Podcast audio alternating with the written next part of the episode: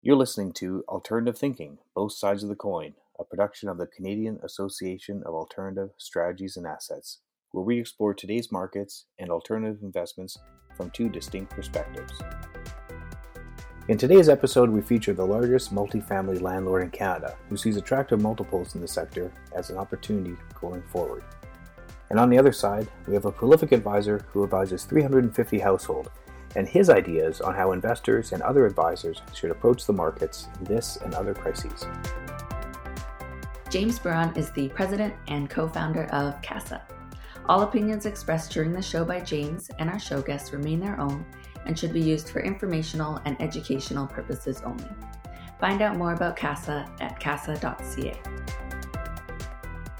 This is March 31st, and uh, this is James with CASA. We have uh, two distinguished speakers with me today uh, Dennis Mitchell with Starlight Capital and Darren Coleman at Raymond James. We're going to be talking about the COVID coronavirus uh, uh, crisis and what they're doing with their clients and with their investments uh, going forward.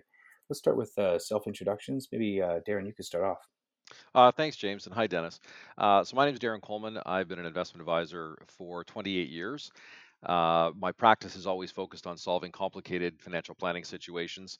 We have been active investors in alternatives for uh, over almost 20 years, actually, so over 15 years for sure. Uh, and our specialty today is in working with people who have money and family on both sides of the border. So I lead one of the largest cross border wealth management teams in North America. Uh, we've been at Raymond James for about eight years, and I lead one of the largest teams within the firm. Great, thanks. And uh, Dennis, uh, Starlight, you started up a, a few years ago. How, how's that been going? What's been your your history? Sure. So I'm Dennis Mitchell, and I'm the CEO and CIO of Starlight Capital. Starlight Capital is the fourth business under the Starlight Investments umbrella. Starlight Investments is a $19 billion North American direct real estate asset manager. And we are the fourth business under that, that umbrella, and we're focused solely on real estate and infrastructure, publicly traded securities, uh, my background is, is that I've been a portfolio manager, chief investment officer uh, in asset management firms for the last 15, 16 years. Uh, at one point, I ran the largest real estate mutual fund in the country, but uh, our business now at Starlight Capital is focused on, as I said, real assets, specifically real estate and infrastructure.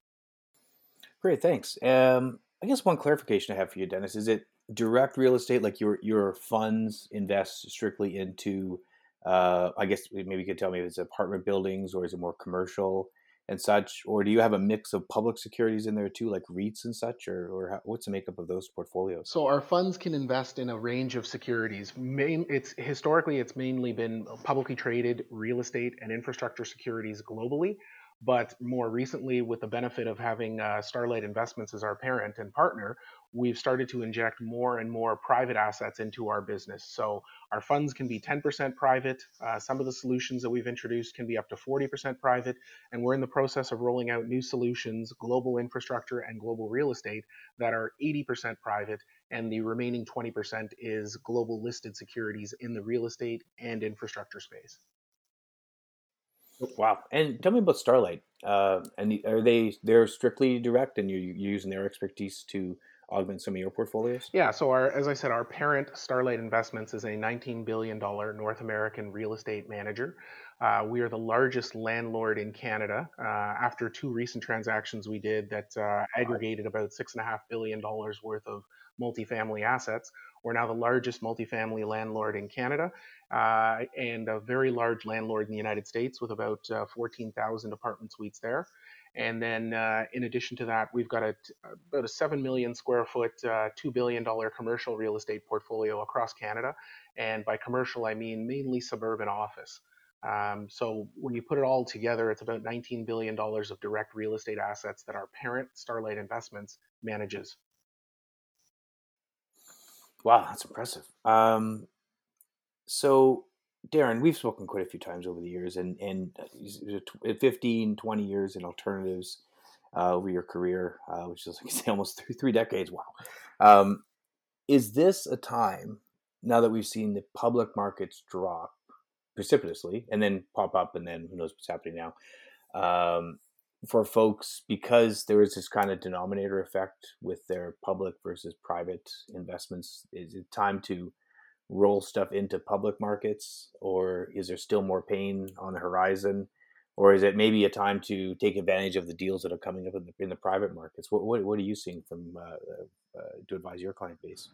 Yeah, that's a great question. I think the first thing that people need to do is recognize that this is likely to be a temporary event uh, and not sell because they're panicked and concerned. I think you kind of have to mm-hmm. maintain uh, a business like focus when you think about your portfolios. And if you're an advisor thinking about the por- portfolios for your clients, you really have to be business like about this.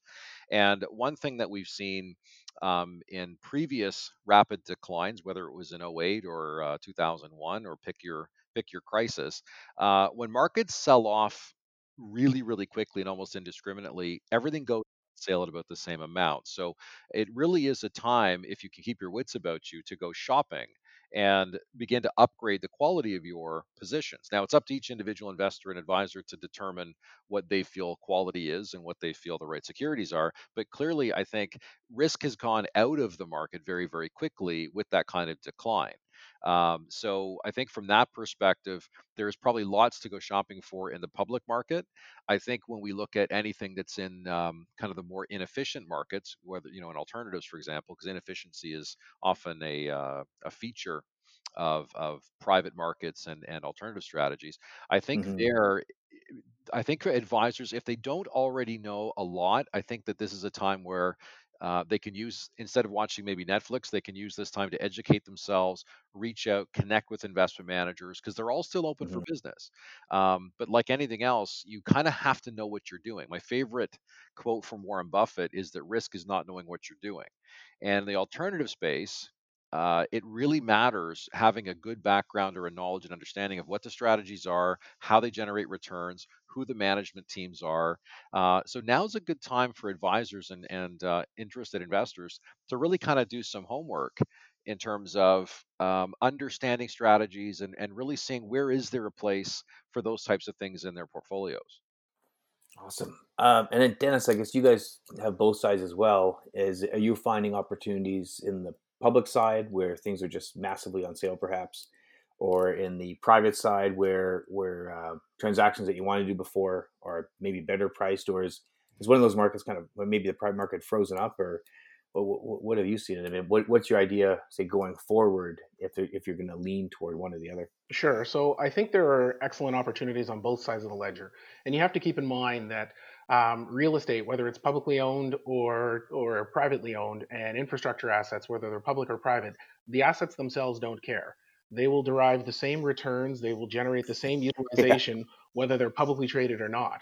So it, it's you know when you ask if there are opportunities on both sides of the ledger, usually there are. It's really a question of can you get your hands on them. And the publicly traded market, it's a little easier to get your hands on these opportunities. On the private side, it's not quite as easy. It's not as liquid a market. So if I look at the opportunity set in front of me right now, uh, it's obvious that there are opportunities in the publicly traded market. Uh, there are three sources of return. There's, excuse me, the yield that any investment generates, the growth that it generates, and the multiple it trades at.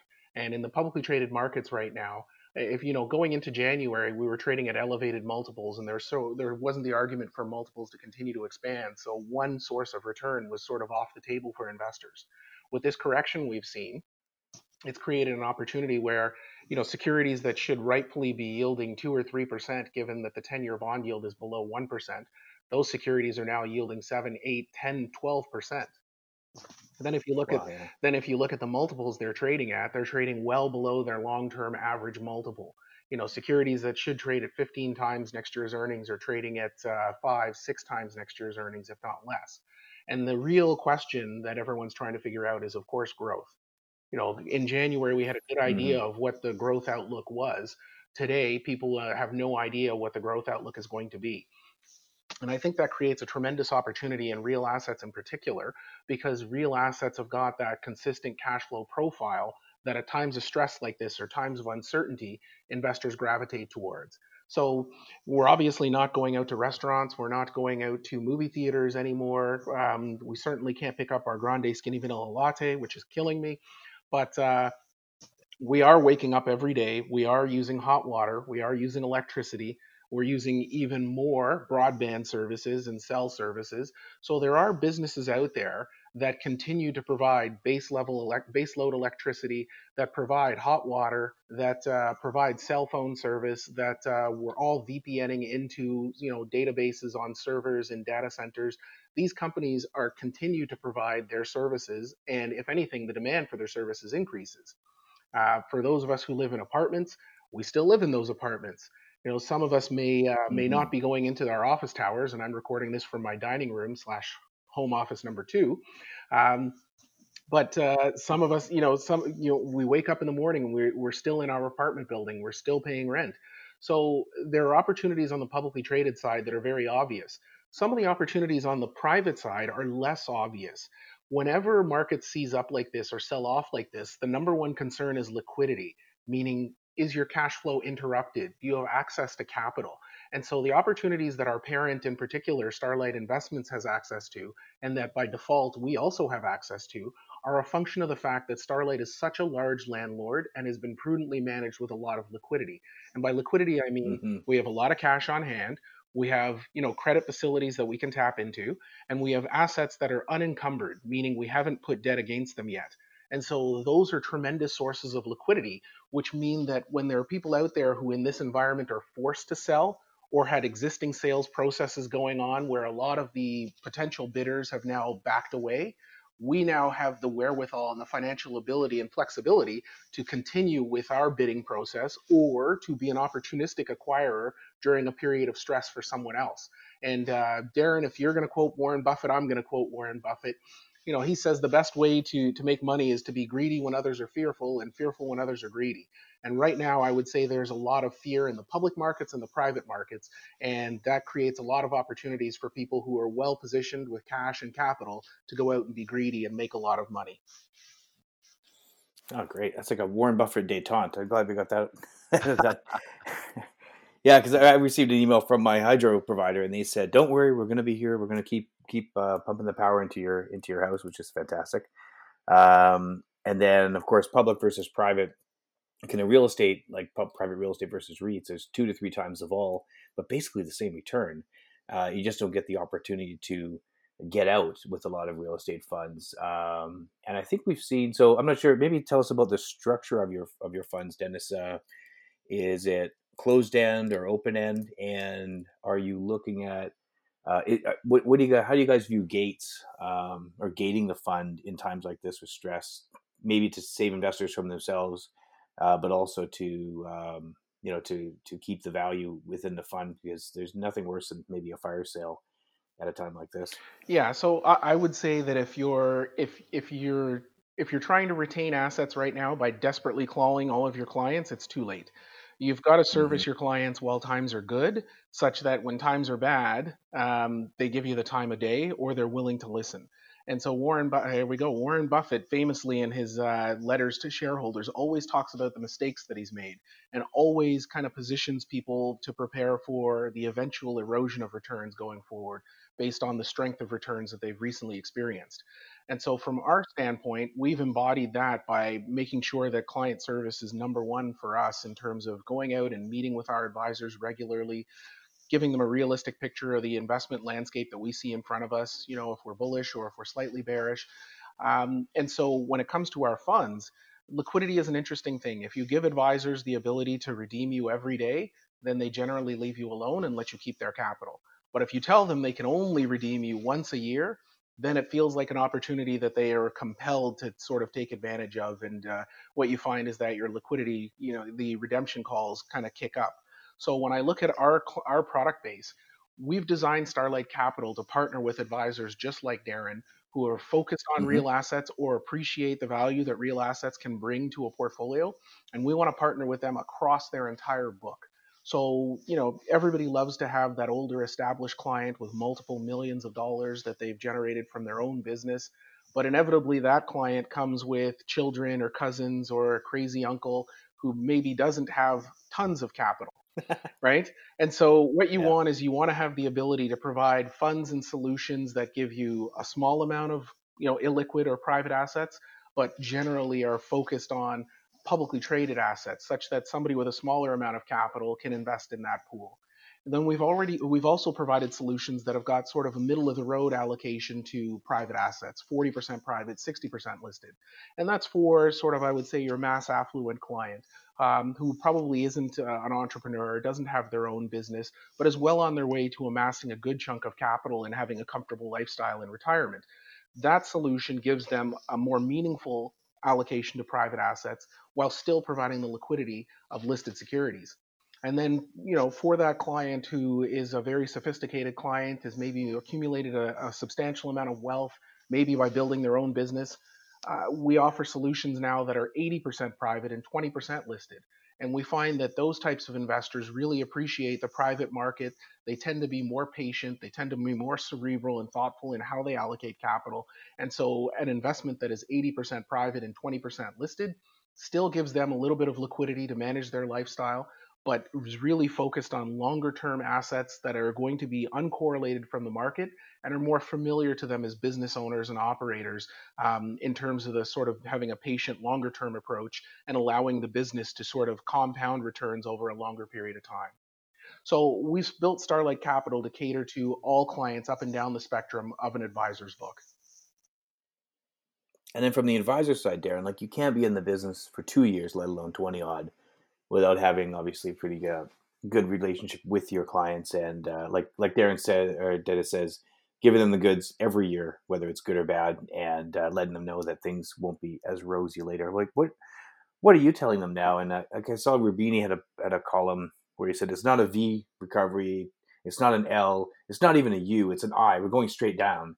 Uh, you probably can't say that. I wouldn't say that, but what's um what, how, what what sort of advice are you giving the clients now? Yeah, you know, it's interesting just to throw one more Warren Buffett quote out into this, um, which is true for both the investment managers and for the advisors, which is when the tide goes out, you get to see who's swimming naked. And I think it's stressful times like this where you know we look at investment managers to see who's still doing what they said they were going to do. Um, we we want to be sure we don't get caught in a gating situation like you mentioned with uh, a little while ago because that is a concern with some funds. Um, but I think at the end of the day, the advisors and the way they deal with their clients, they're also going to be judged by the client on how well did they communicate? What was the message they communicate? Did they stay Mm-hmm. positive? Did they did they continue to add value to the client relationship? Um, you know, I've been very very impressed with our clients. I have the benefit of having a good sized team, so all of my team uh, members are contacting clients every day. So we are able to get to every client pretty much within a week, which is fantastic considering there's over 350 families. And a lot of it is just checking in. How are they doing? How's family?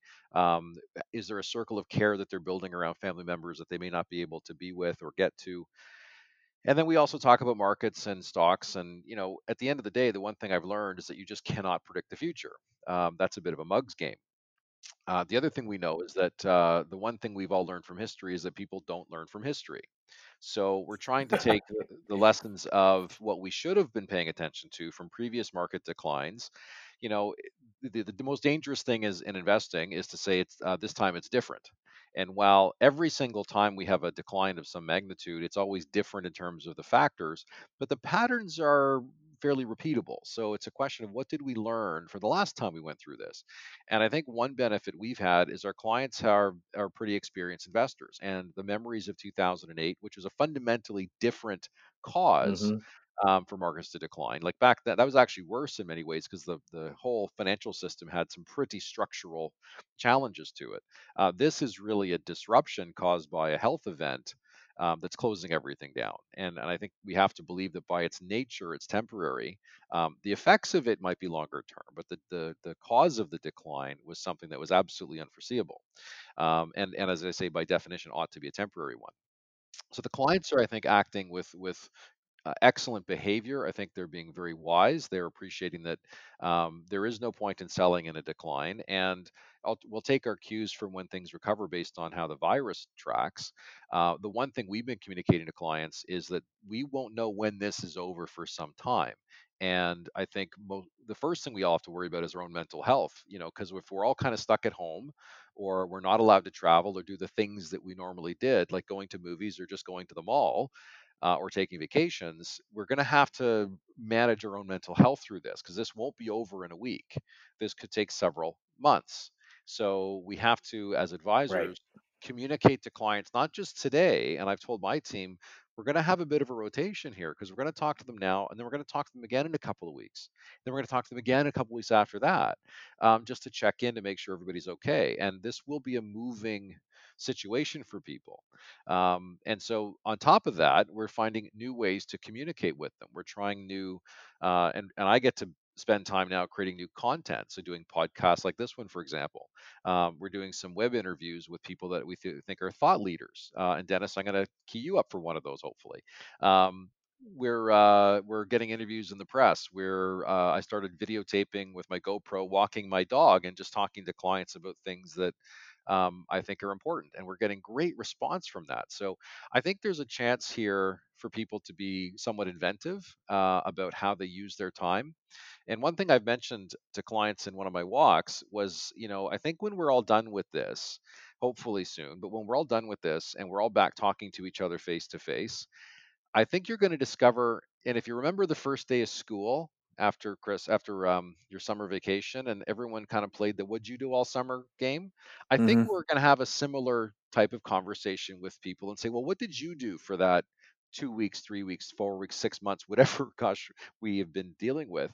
And I think you're going to find people will fall into two broad categories. The first group are the ones that say, you know, I couch potato my way through this. You know, I wore out my sweatpants. I watched everything on Netflix you know, I kind of just hid and I gained 30 pounds and, you know, Yeah, you'll be the able to tell once you see them. yeah, you'd be able to notice, right? Um, but I think the other group of people, and I would encourage most folks to try and get into this category, are the ones that said, you know what, we all run so fast all the time maybe I could use this period to make my life a bit better. And I think you're going to find some people said, you know what, I watched some Netflix, I did that, but you know what I also did? I read a bunch of books that I've been meaning to read. I cleaned out my garage. I got through those photo albums that had been in the basement. I learned to play the piano. I spent more time with my kids. I FaceTimed every relative I can think of and got reconnected. I think that uh, and one thing we've asked clients to do from a financial planning perspective is go grab a spreadsheet and if you're listening to this do this right now because you're at, probably at home grab a spreadsheet open a file folder start recording all the little pieces of information that you have that nobody else has like what are the what are the accounts what are the passwords what's the key for this if someone had to walk into your house today and help figuring out where stuff is for you where would they find it right? These are the chores that nobody ever bothers to do. But take the time, Yeah. take an hour, half an hour, you know, and just write down what's my Facebook password? What's if some, what's the password for my phone? If I wasn't around to tell somebody how to do stuff, the the the online banking or where's the insurance policies? And this isn't to scare people, it's just to be responsible. So I think that's a specific thing to do. But I think in a large way, most people I think need to look at this time period we're in and say, am I going to get through this as a struggle or am I going to find a way to be very positive for myself and my relationships through this. Love it. So, guess you're walking around uh, with the with the GoPro. Like, Kooky is a new sophisticated. Eh? Like it's a it's a virtual world, and yeah, we're kind of thinking it'll be 12 to 18 months before things really start to get absolutely normal. It'll be a different normal, right? You know, like think Yeah, about before 9/11, we never took our shoes off to get on an airplane. Now we all just take our shoes off to get on. We don't think we just do it. So it'll be interesting to see the behaviors that come about from this. And as investors, you know, we've been kind of saying to clients, there's two broad categories of our shopping list, right? The first shopping list we're creating uh, is what's in the bargain bin. You know, what public or yeah. private security has just it's trading so low because everything got thrown out what can we pick up at values that we will probably not see again, maybe ever? The second category are what are investments that, because we're not going to come out of this the way we went into this, right? And so, what are the investments that we hmm can find that we believe will do the best? Because number one, all the stimulus packages that are coming, the amount of government money is unbelievable. So, Yeah, we're trying to be thoughtful about what will respond first. The second thing is on that behavioral change. What are the investments or the businesses that are going to do well? And Dennis already identified a bunch of sectors that are thriving now as businesses. Their stocks may not be, but the businesses are. Like what what are the businesses that will do well in this new world that we're going to be in, right? You know, and and what businesses maybe will struggle from this. You know, Dennis and I talked a week or two ago about, you know, if all these companies have got all of their employees working from home remotely, it's kind of questionable how much real estate they think they're going to need when they come back. Like, do we really need all this stuff? Like, does everybody have to come back? Why are we paying for all these office suites?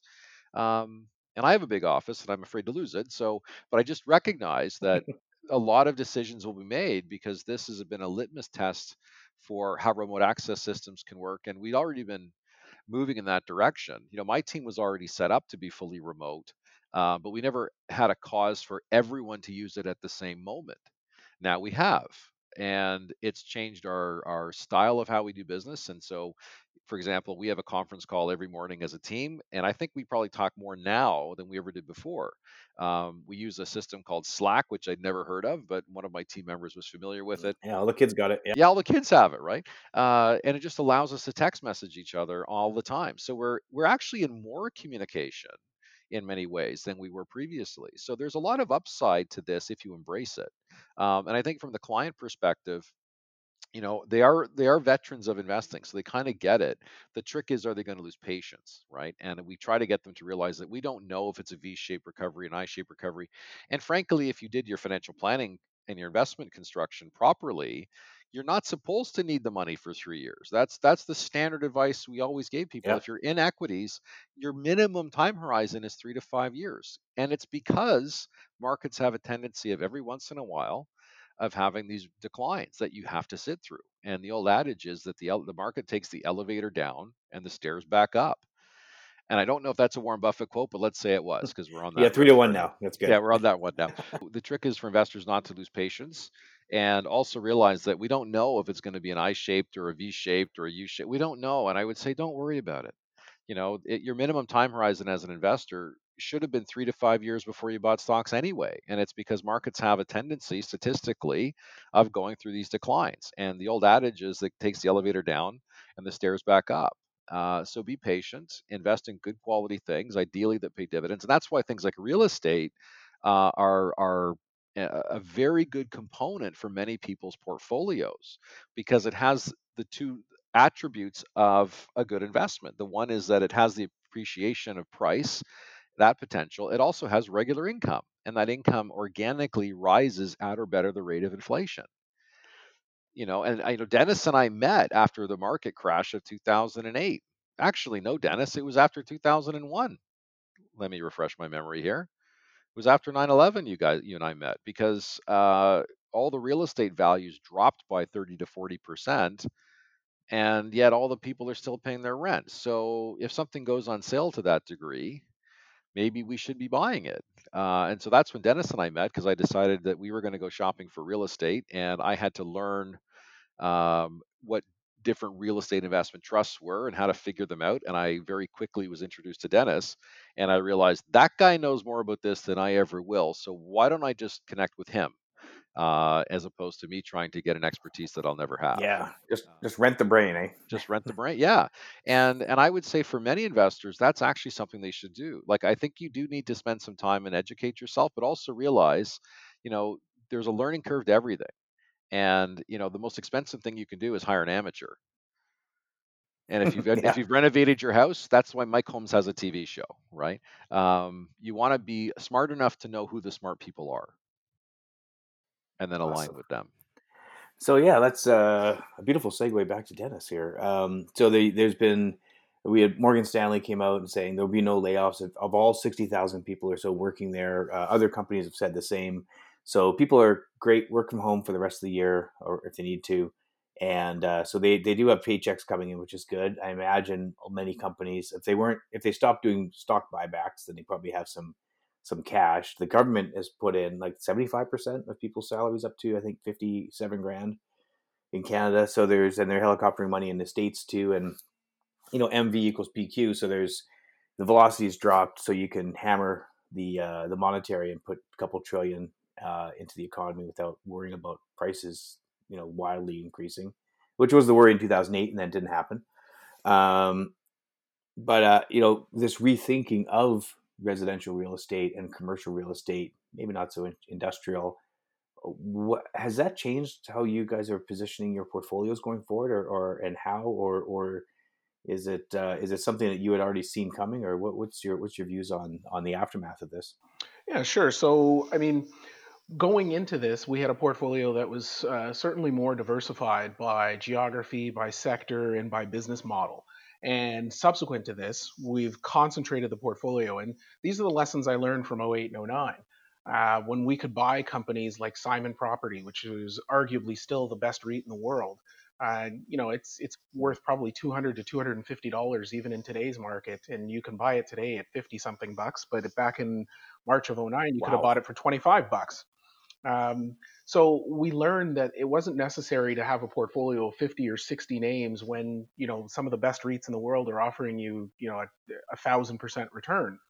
So what we've done since the financial crisis is we've said what are the best quality names that have got tons of liquidity and whose business models will be preserved going forward and that offer us the best returns. And so we we actually exited a, a small cap name that we had done very very well in but its business model was focused on finding underperforming, underleased small business parks and industrial assets, putting capex or putting capital into them to, to build them out, leasing them up to small and medium-sized enterprise tenants who would, you mm-hmm. know, pay higher rents than say a larger tenant would, and then selling those assets uh, to capture the upside. And that business model is now impaired in this current environment. You know, small and medium-sized enterprises will struggle more than large cap firms uh, coming out of this downside. And uh, it'll be extremely difficult to to ca- to crystallize returns from a value add strategy like that um, going forward for the next little while. So we looked at that and and the existing tenant base as well. You know, if everybody's working from home, when the bell rings and, and everyone comes back, some of those companies won't come back. Whether it's in retail malls that have been shut down, and Simon Property, as I mentioned before, has closed all of its U.S. malls. When they reopen, some of the small tenants won't be there and same for office. Everybody's yeah. going home. Some of those small tenants won't come back. So we exited that position. And what we did is we really concentrated on the real estate side into uh, three sectors multi residential, industrial, and then the technology oriented names, if you will, the cell towers and the data centers. And the industrial and the cell towers and the data centers are easy. The demand for their services is actually increasing, and these businesses are actually doing right. better in the downturn. Uh, we're all at home. Everyone's scared to even go into the department store. You know, Darren mentioned before, and you order things on uh, on Amazon now. The delivery isn't tomorrow; it's next week. You know, if uh, if you go online and try to order groceries online, mm-hmm. the ne- the next delivery date is two weeks from now.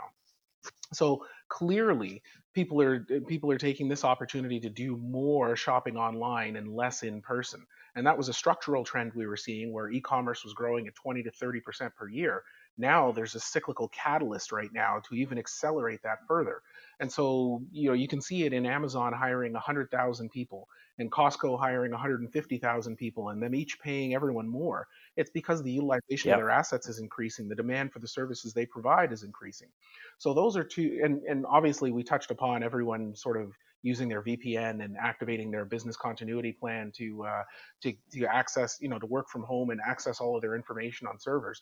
Clearly, the demand for storage and the demand and the utilization of the cell tower networks has increased. And so those those sectors, cell towers, data centers, and industrial assets, were easy way easy places to stash a lot of capital, and they've done well for us. Multi-res is a little less intuitive, but when we looked back at 08 and 09, what we found is that uh, the occupancy of most multifamily REITs and REOCs had remained pretty consistent even throughout 2008, 2009. And, you know, in the worst scenarios, some of the tenants stopped paying rent, and we're seeing that this time. But the difference between, say, office and retail and multi res is that in multi residential, your tenant lives in the property that you own and manage. And so, whether they're paying rent or not, they're there. So, when the bell rings and everyone comes back, your occupancy should be, you know, fully preserved. Everyone should still be in place, ready to pay rent. Whereas in an office or retail, you oh, first yeah. got to wait and see who comes back, and then it's a challenge of well, how much of the back rent can I recapture? With multi-res, and you talked about the government programs that are out there, they're specifically designed now to provide mm-hmm. you know the basic necessities for people, which is you know food, medicine, and rent because a lot of the vulnerable citizens in the in our society right now are renters and so as as you know we get to see it from the publicly traded side but we also get to see it as the landlord and uh, everyone is waking, working to make sure that people can stay in their homes and that they aren't disadvantaged by this pandemic But at the same time, it's comforting to know that your tenants are there. And when the dust does settle and we come back to some, you know, the new normal, as Darren has put it, uh, that your your occupancy should be preserved, your tenants should be there, and the cash flow should be resilient. And that is what we've seen historically in 08 and 09, and that's what gives us comfort that this time it'll be similar. And then on the infrastructure side, we're fortunate that we can cheat a little bit and we can own cell phone, cell, cell tower REITs and data center REITs in the infrastructure fund as well. But what we found is that we've taken a big chunk out of our energy weighting. And with the price war going on between Saudi Arabia and Russia, that just seems to make a lot of sense right now. And we've put a lot of that yeah. capital into utilities. And utilities were very expensive um, going into this downturn. You're talking about US utilities, which make up about 20% of our overall benchmark, trading at 20 times next year's earnings, and those earnings only growing at 5%. So they were extremely expensive. But after the correction we've mm-hmm. seen, mm-hmm. we have the opportunity now to buy into some of the best utilities in the world.